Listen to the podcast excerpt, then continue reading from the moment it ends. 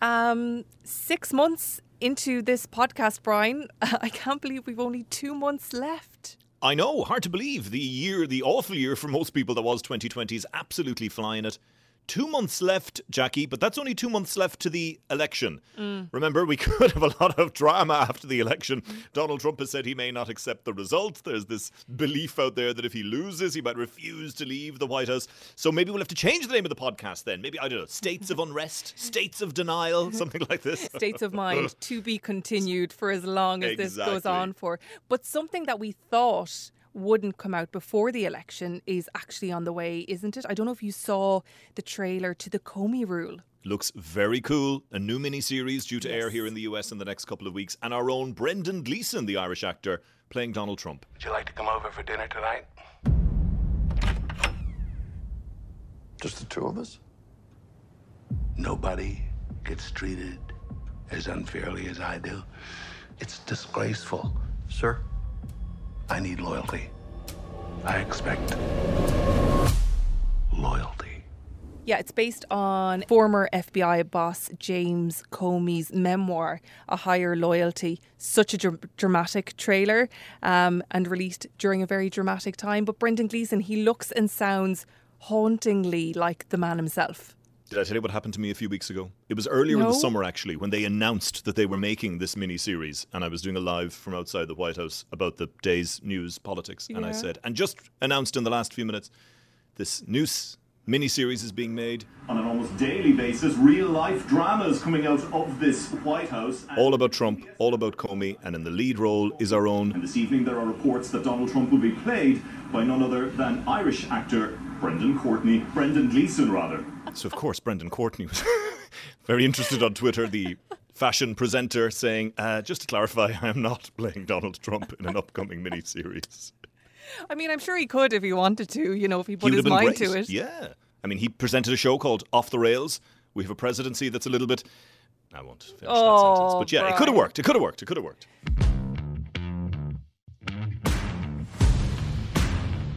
From RTE News, this is States of Mind. I am your president of law and order. You won't be safe in Joe Biden's America. All groups should practice self monitoring and remain peaceful. This administration has shown it will tear our democracy down. May history be able to say that the end of this chapter of American darkness began here tonight.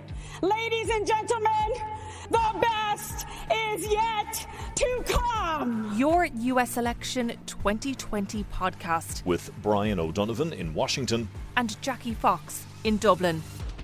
Today, you know, one of the things I cannot stand about this town is the backstabbing that goes on here, okay?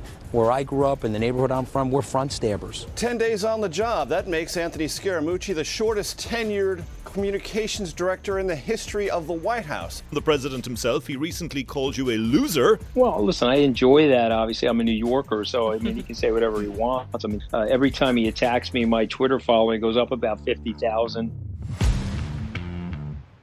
In the words of Marvin Gaye, uh, we're getting a lot of questions as to what's going on.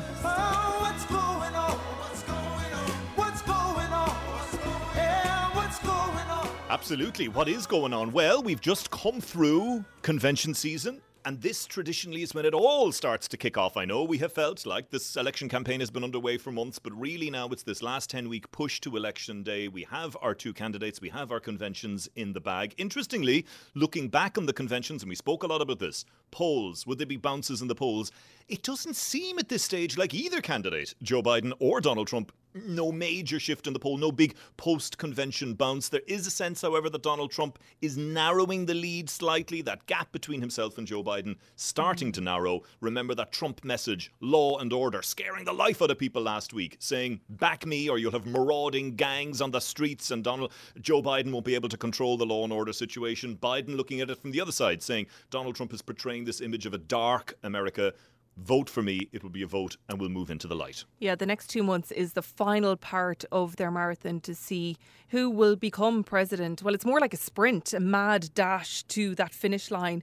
Are you ready, Brian? It's it's kind of your sprint too. Absolutely. And again, I come back to it feels like this has been underway for some time, but most definitely yeah. it's going to be the next couple of weeks.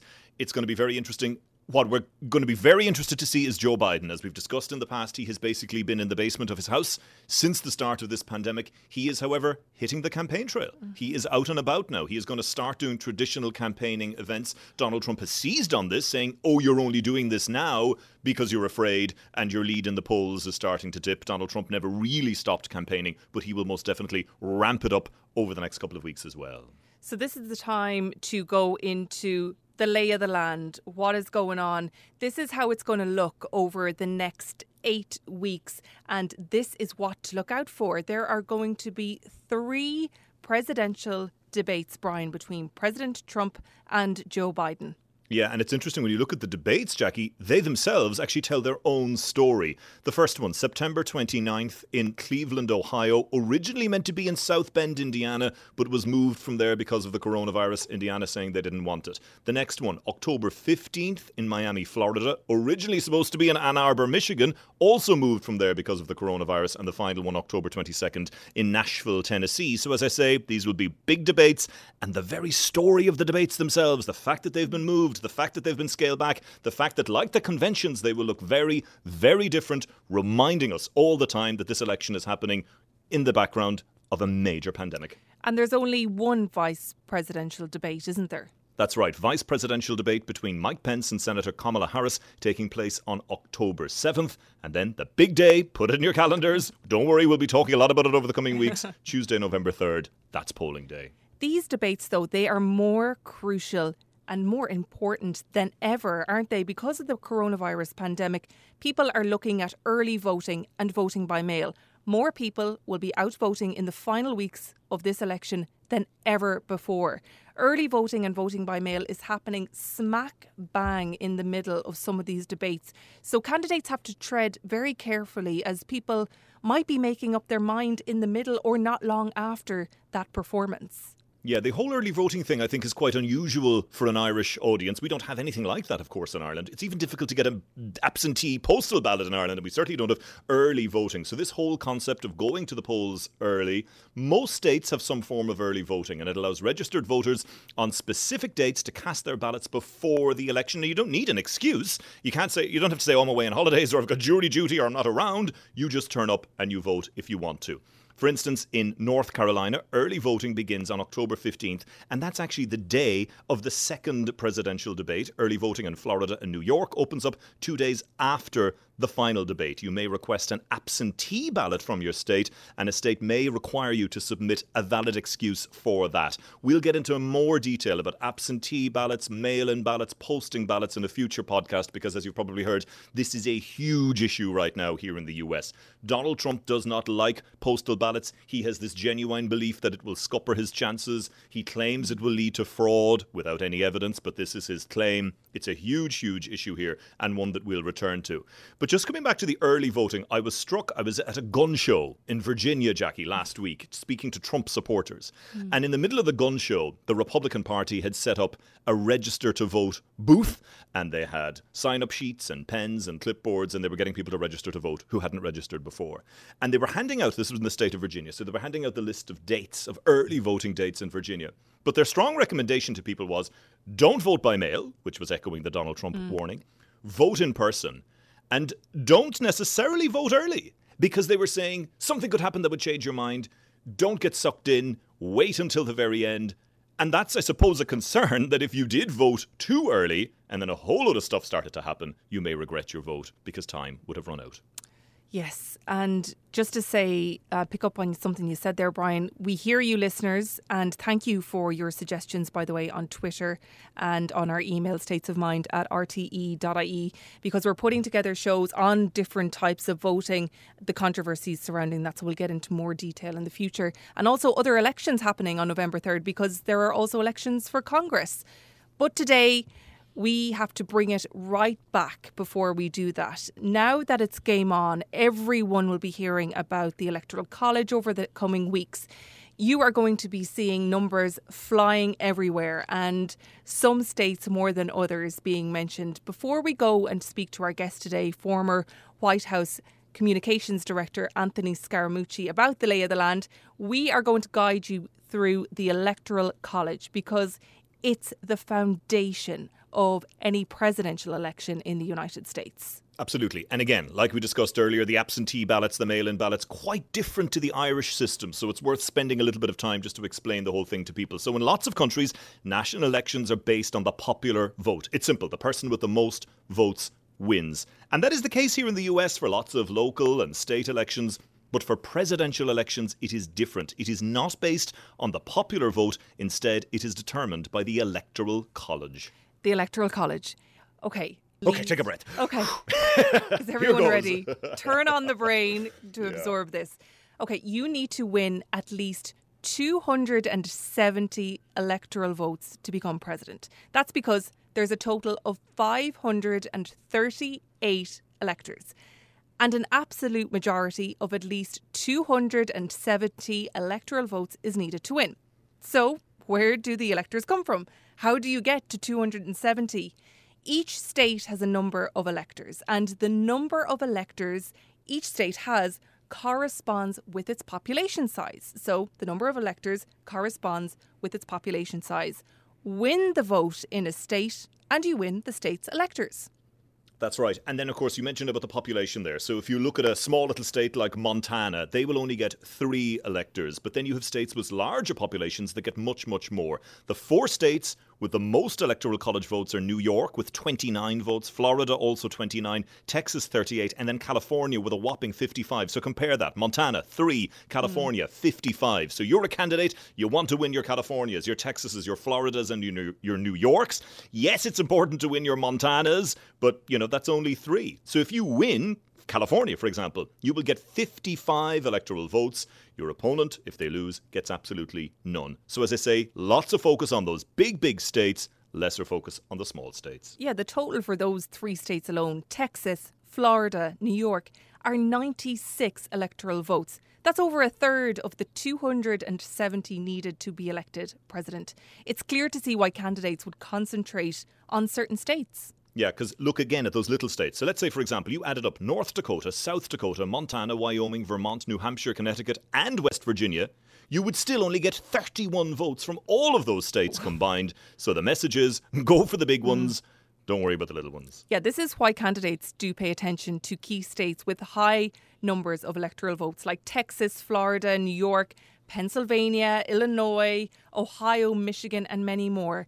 Adding on to this, there are some states of those which are of more interest than others. Yeah, so within those big states that we talk about, some of them are safe states. Right now, the Democrats, for example, could run a cardboard cutout in the state of California and would win. Likewise, the Republicans could win a cardboard cutout in the state of Texas and win. Although there have been some polls showing Joe Biden, you know, inching forward in a state like Texas, but typically it would be a traditionally red state and California would be a traditionally blue state.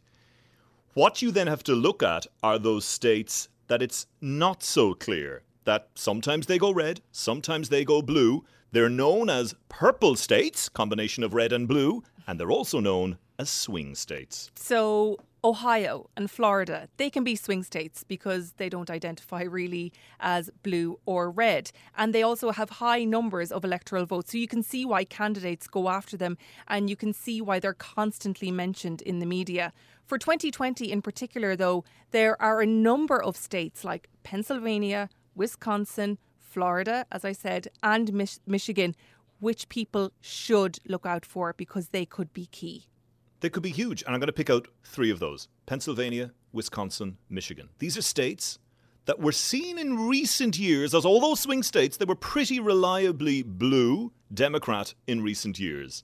And there was this belief in 2016 that Hillary Clinton had what they described as the blue wall this wall of states, Pennsylvania, Wisconsin, Michigan, traditionally Democrat, that would not be won by Donald Trump. But he did, and he shocked mm-hmm. everybody, and he won them by the tiniest of margins.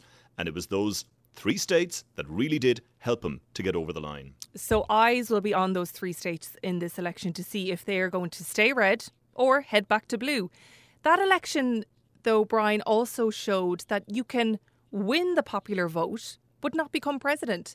Donald Trump lost the popular vote to Hillary Clinton, but he won more electors from key states. So people argue that it can give states an unfair advantage if they have a high number of electoral college votes.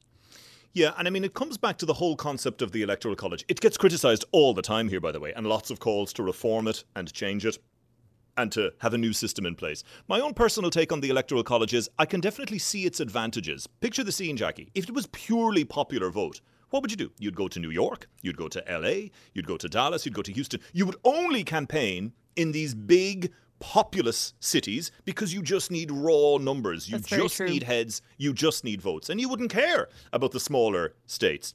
But when every state brings something to the table, every state is important. Now, we mentioned earlier about California 55 electoral college votes, Montana 3. People have a big problem with that. Yes, Montana has a much, much smaller population than California, but it is infinitely smaller. And they should not really, in a state like Montana, be getting these three votes. That's too much almost. So they say that proportionally, while yes, the big state gets lots of electoral college votes, the small states get too many. So they're saying it's not evenly divided. It's a constant source of debate here in the US about the electoral college system, but as yet, there is no proper alternative and no real drive to change it anytime soon. And if an election is close, candidates can't really ignore those small states because every electoral vote counts. Now that we are armed with the Electoral College and can go forth in this election, I think it's time to bring in the mooch. Absolutely. We're going to hear from Anthony Scaramucci, former White House Director of Communications, and now a big anti Trumper. And I believe Trump just the other day, what did he call him? A loser? Yeah. I think he got like 50,000 extra followers because Trump So called I him a loser. I'd love that. Come on, Trump. Call Brian up. O'Donovan a loser. I want the followers.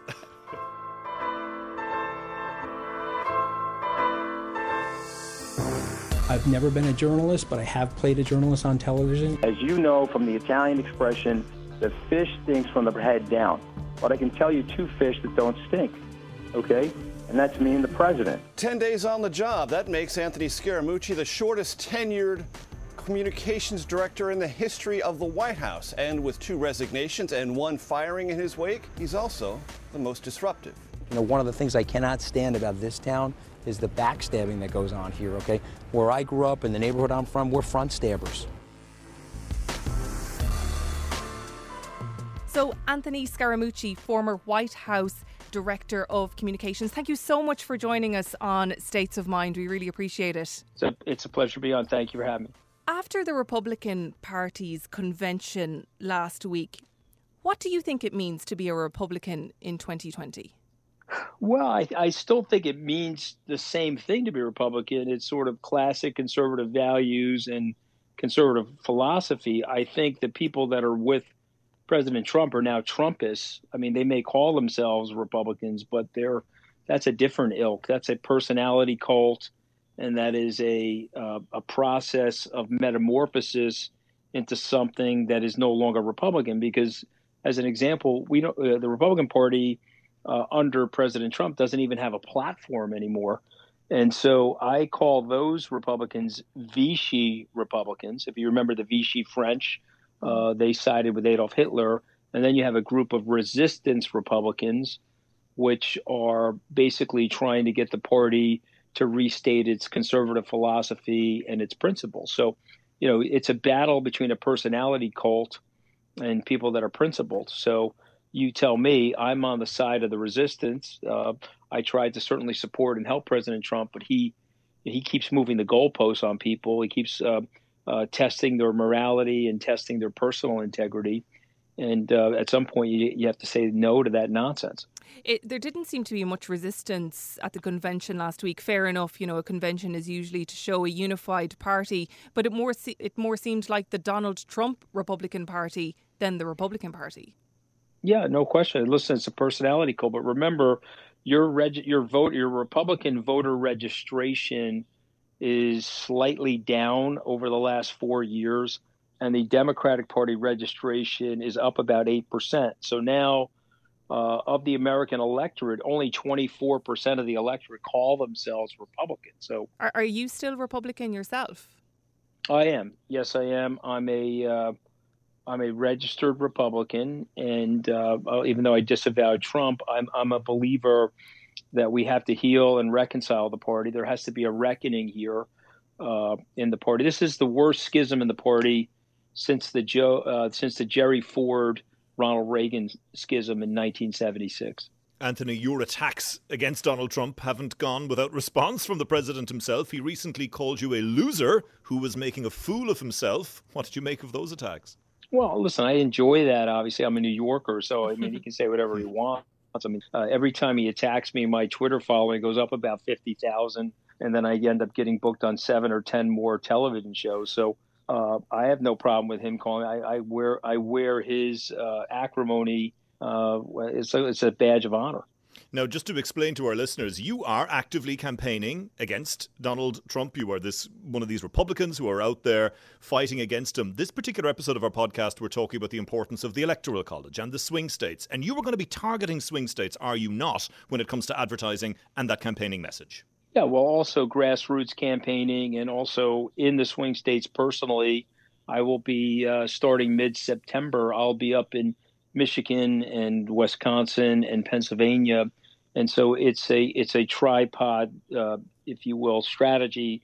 One leg is to use radio and television, but of the local nature, uh, because most people don't get their news from cable news; they get it from the local news agencies. Uh, the second leg will be the talk radio uh, and advertising, and then the third leg will literally be the grassroots door knocking, dinners, uh, civic center meetings obviously socially distant, but but speeches in uh, small areas. Uh, but I, I'm I'm predominantly targeting the white ethnic areas of those three states.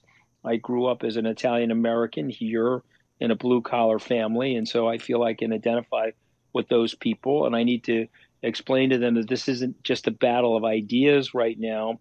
This is a systemic battle uh, to preserve the uh, American democracy and the institutions of our democracy. What do you make of the electoral college? Do you see it as unfair because you know certain states get more attention than others? So, if you really understand the construction of those documents and you and you study the Constitutional Convention and you read the Federalist Papers, the founders were always trying to prevent the tyranny of the majority. And so uh, you have to be very, very careful. If you have popular rule, you can ultimately have mob rule. And so you always want to have the minorities in a electorate, minorities in a democratic system to have disproportionate representation to protect themselves. And so that's the reason why Rhode Island has two senators, and the state of California, which is our largest state, uh, has two senators. And so the Electoral College, to me, is something I would actually fight for. Uh, otherwise, this would be a coastal election, uh, and this would be an urban election because that's where the population centers are. Uh, and then the people in those areas of the country wouldn't have the voice uh, that I think that they need. At, at the end of the day, uh, I think that it's worked for 244 years, and there's no reason why it can't continue to work. And you know, Secretary Clinton, unfortunately, I think took certain states for granted. She didn't visit Wisconsin. I think she went to Michigan once, uh, Pennsylvania three times. Uh, and to President Trump's cre- credit as a candidate, he was very aggressive in those states. Uh, so this is just a different situation now because uh, the vice president has a very high likability quotient.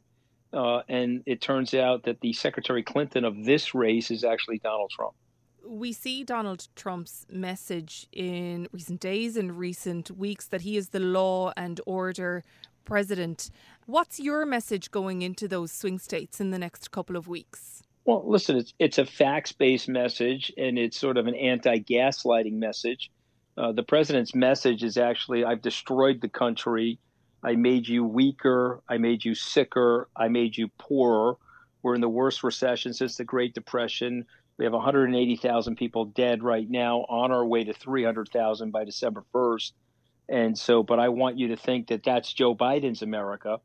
And so when he says he's law and order, that's really uh, the opposite projection. He's actually lawless and disordered. And and so what we have to do is explain to people, let's look through the gaslighting, let's look through the 22,000 lies, and let's focus on what he's done to hurt you and your family. Now you've got right-wing media organizations in the United States that act like uh, mental figure skaters and gymnastics.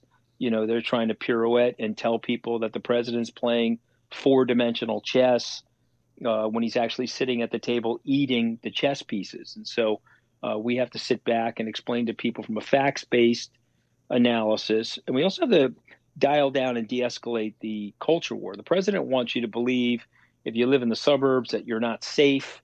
Uh, and the president wants to believe that the rioting that's taking place and the looting that's taking place isn't born from his policies when in fact it actually is. So, so again, Steve Bannon, who I actually despise, think he's a horrific person, but he's a smart person. He said if you can peel off three to five percent of the Republican electorate, it's over. Uh, the president won't be able to win. And if you look at the hard polling data and you look at the data that people like Kellyanne Conway uh, have seen, uh, he's going to get he's going to get annihilated. He's not. He doesn't. You can't win the electoral college map when you're jammed at 40 and you're you know you have a very high floor, which is a result of Fox News and these other news outlets, but you also have a very tight ceiling to that floor. You're you're locked between 40 and 43. Go look at the map. I've studied the data. You can't win with that, and so we need to continue to pulverize him, uh, despite the fanfare and the hijacking of the White House and using it as a political prop. Uh, his numbers really did not move last week. Uh, you know, he's got false polls out there that are suggesting that they did, but if you really look at the composites and you look at the average polling and the internal polling that we're doing, he he hasn't moved, and that's a good sign. Uh, and, and there's way less undecided voters in 2020 than there were in 2016. But coming back to that law and order message, that was the point he was hammering home all last week throughout the convention. Basically, if you don't vote for me, your nice suburban neighborhood is under threat. And when you look at Kenosha, Wisconsin, Portland, this upsurge of violence and unrest, doesn't that play into Donald Trump's message? Because he can turn around and say these are Democrat controlled cities, the Democrats can't control law and order, re elect me, and I will. Well, I mean, first of all, you have to really understand what's going on. I mean, um, th- th- those look like operations. They look like planned operations more than anything else. Uh, uh, and I think it's uh, it's it's more than just coincidental that they're up in Kenosha, Wisconsin, because whether that's the KGB inspired operation or some other inspired operation up there, he can't win the electoral college map without Wisconsin. So, uh, to me, I think a lot of this stuff has been contrived, contrived and uh, organized. Uh, and I, but I, I hear your message. I think it's important for the uh, the, the Biden campaign to disavow the violence, and I think it's important for the, the Biden campaign to disavow the looting. But the flip side is this stuff is happening in Donald Trump's America. If Donald Trump did not mishandle the COVID 19 crisis and destroy the economy, you wouldn't have all of this idleness in the American population. You also have to recognize that he's been blowing on a racist dog whistle for four years. Uh, most recently, he's been tweeting out that he's going to reject low income housing projects in the suburbs, which is basically saying we're not going to have black people come into your neighborhood, which is sort of ridiculous. You know, I grew up in a blue collar neighborhood, uh, and my middle class house was surrounded by low income housing. Many of those people went on to become multimillionaires and live the American dream. Should they be denied the opportunity to live in the same area that I lived in? It's it's a it's a bunch of racist nonsense. So so we have to, you know, fight through that uh, it's a compelling narrative for racists. It's a compelling narrative for ardent supporters of the president's base. But I think by and large, it's classically un-American. He's also a bully. I mean, he goes after his fellow citizens. He he's attacked my wife on Twitter. She doesn't even have a uh, a public profile. I mean, I don't know. You, you, guys don't know me well, but I'm not Ted Cruz. You're not going to attack my wife on Twitter from the presidential tw- Twitter feed after all the help I gave you in 2016 without me putting up a fight. So I think you'll you'll be impressed, and hopefully you'll invite me back after the election. We can talk about how we slayed them because we're going to take them down uh, uh, because it's it's a very close race.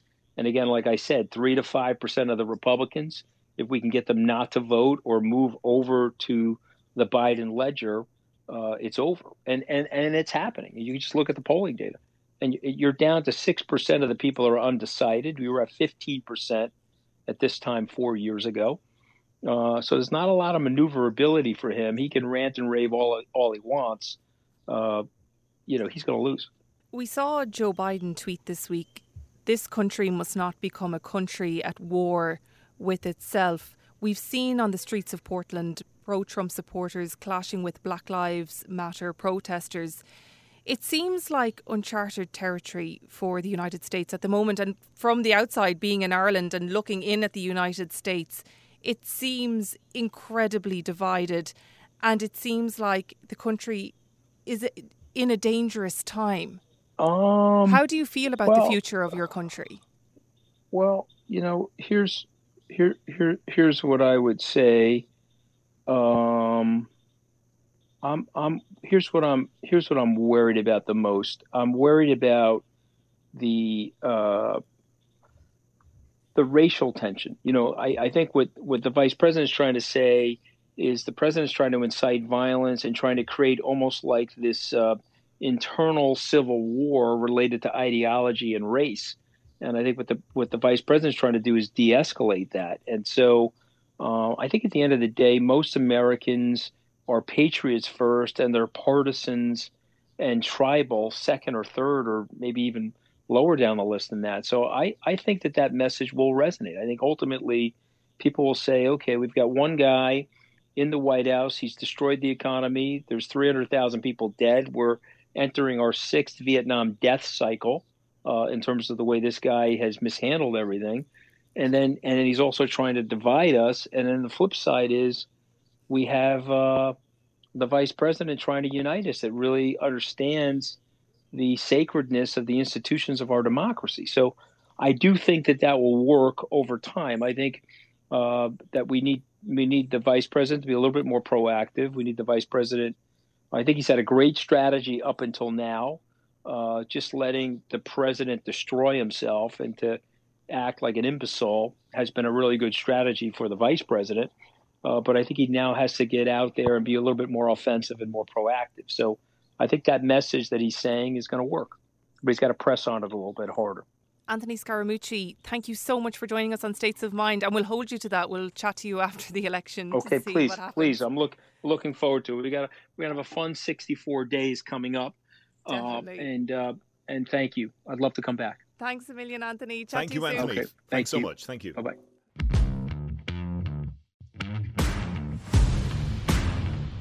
So, moving on from the Electoral College this week, we have been talking about swing states. We heard Anthony Scaramucci there talking about swing states. So, we're going to go deeper into that next week in the next podcast. Absolutely, because they are crucial. They could decide the whole thing. They will decide the whole thing. And that's the strange thing about the US system that it will come down to a handful of votes in a handful of swing states. And that's what happened the last time.